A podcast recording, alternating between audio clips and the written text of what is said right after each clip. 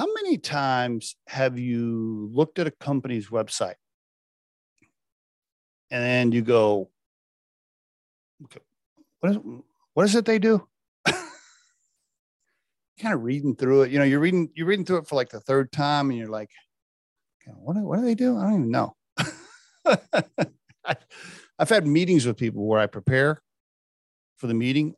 This happens all the time, by the way. And I'm looking at the LinkedIn profile of the person, then I look at the company website. Then I'll call my partner and I'll be like, hey, man, I looked at this website like five times. I still don't know what they do.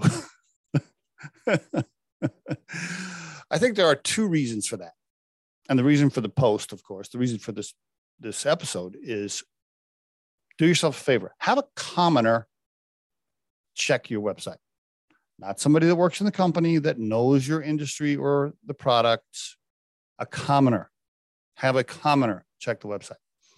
There's two reasons why websites I think are confusing and people don't understand. Number one, it's a, it's a shitty website. okay, just it's just not made very well. So that's number one.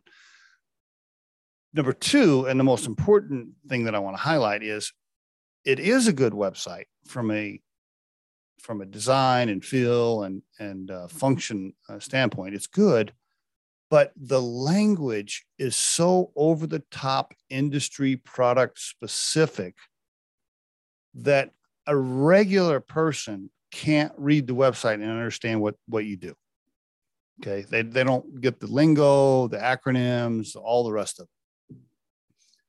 And I think that's important uh, for for potential hire uh, candidate hires, vendors, clients, investors, board members. I mean, all kinds of groups that may not understand all the details.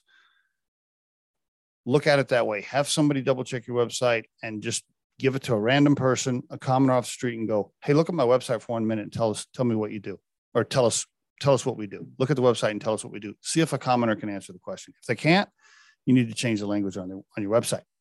Okay, make it simpler, uh, and I think you'll be better off. It happens all the time. Okay, and it's not be- just because I'm ignorant.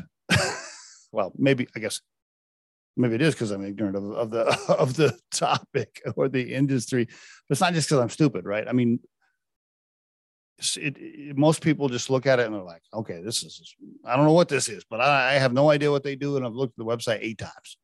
Um, do yourself a favor, double check it. I think you'll uh, increase your uh, success rate of people looking at your website and providing you with potential contacts and or business.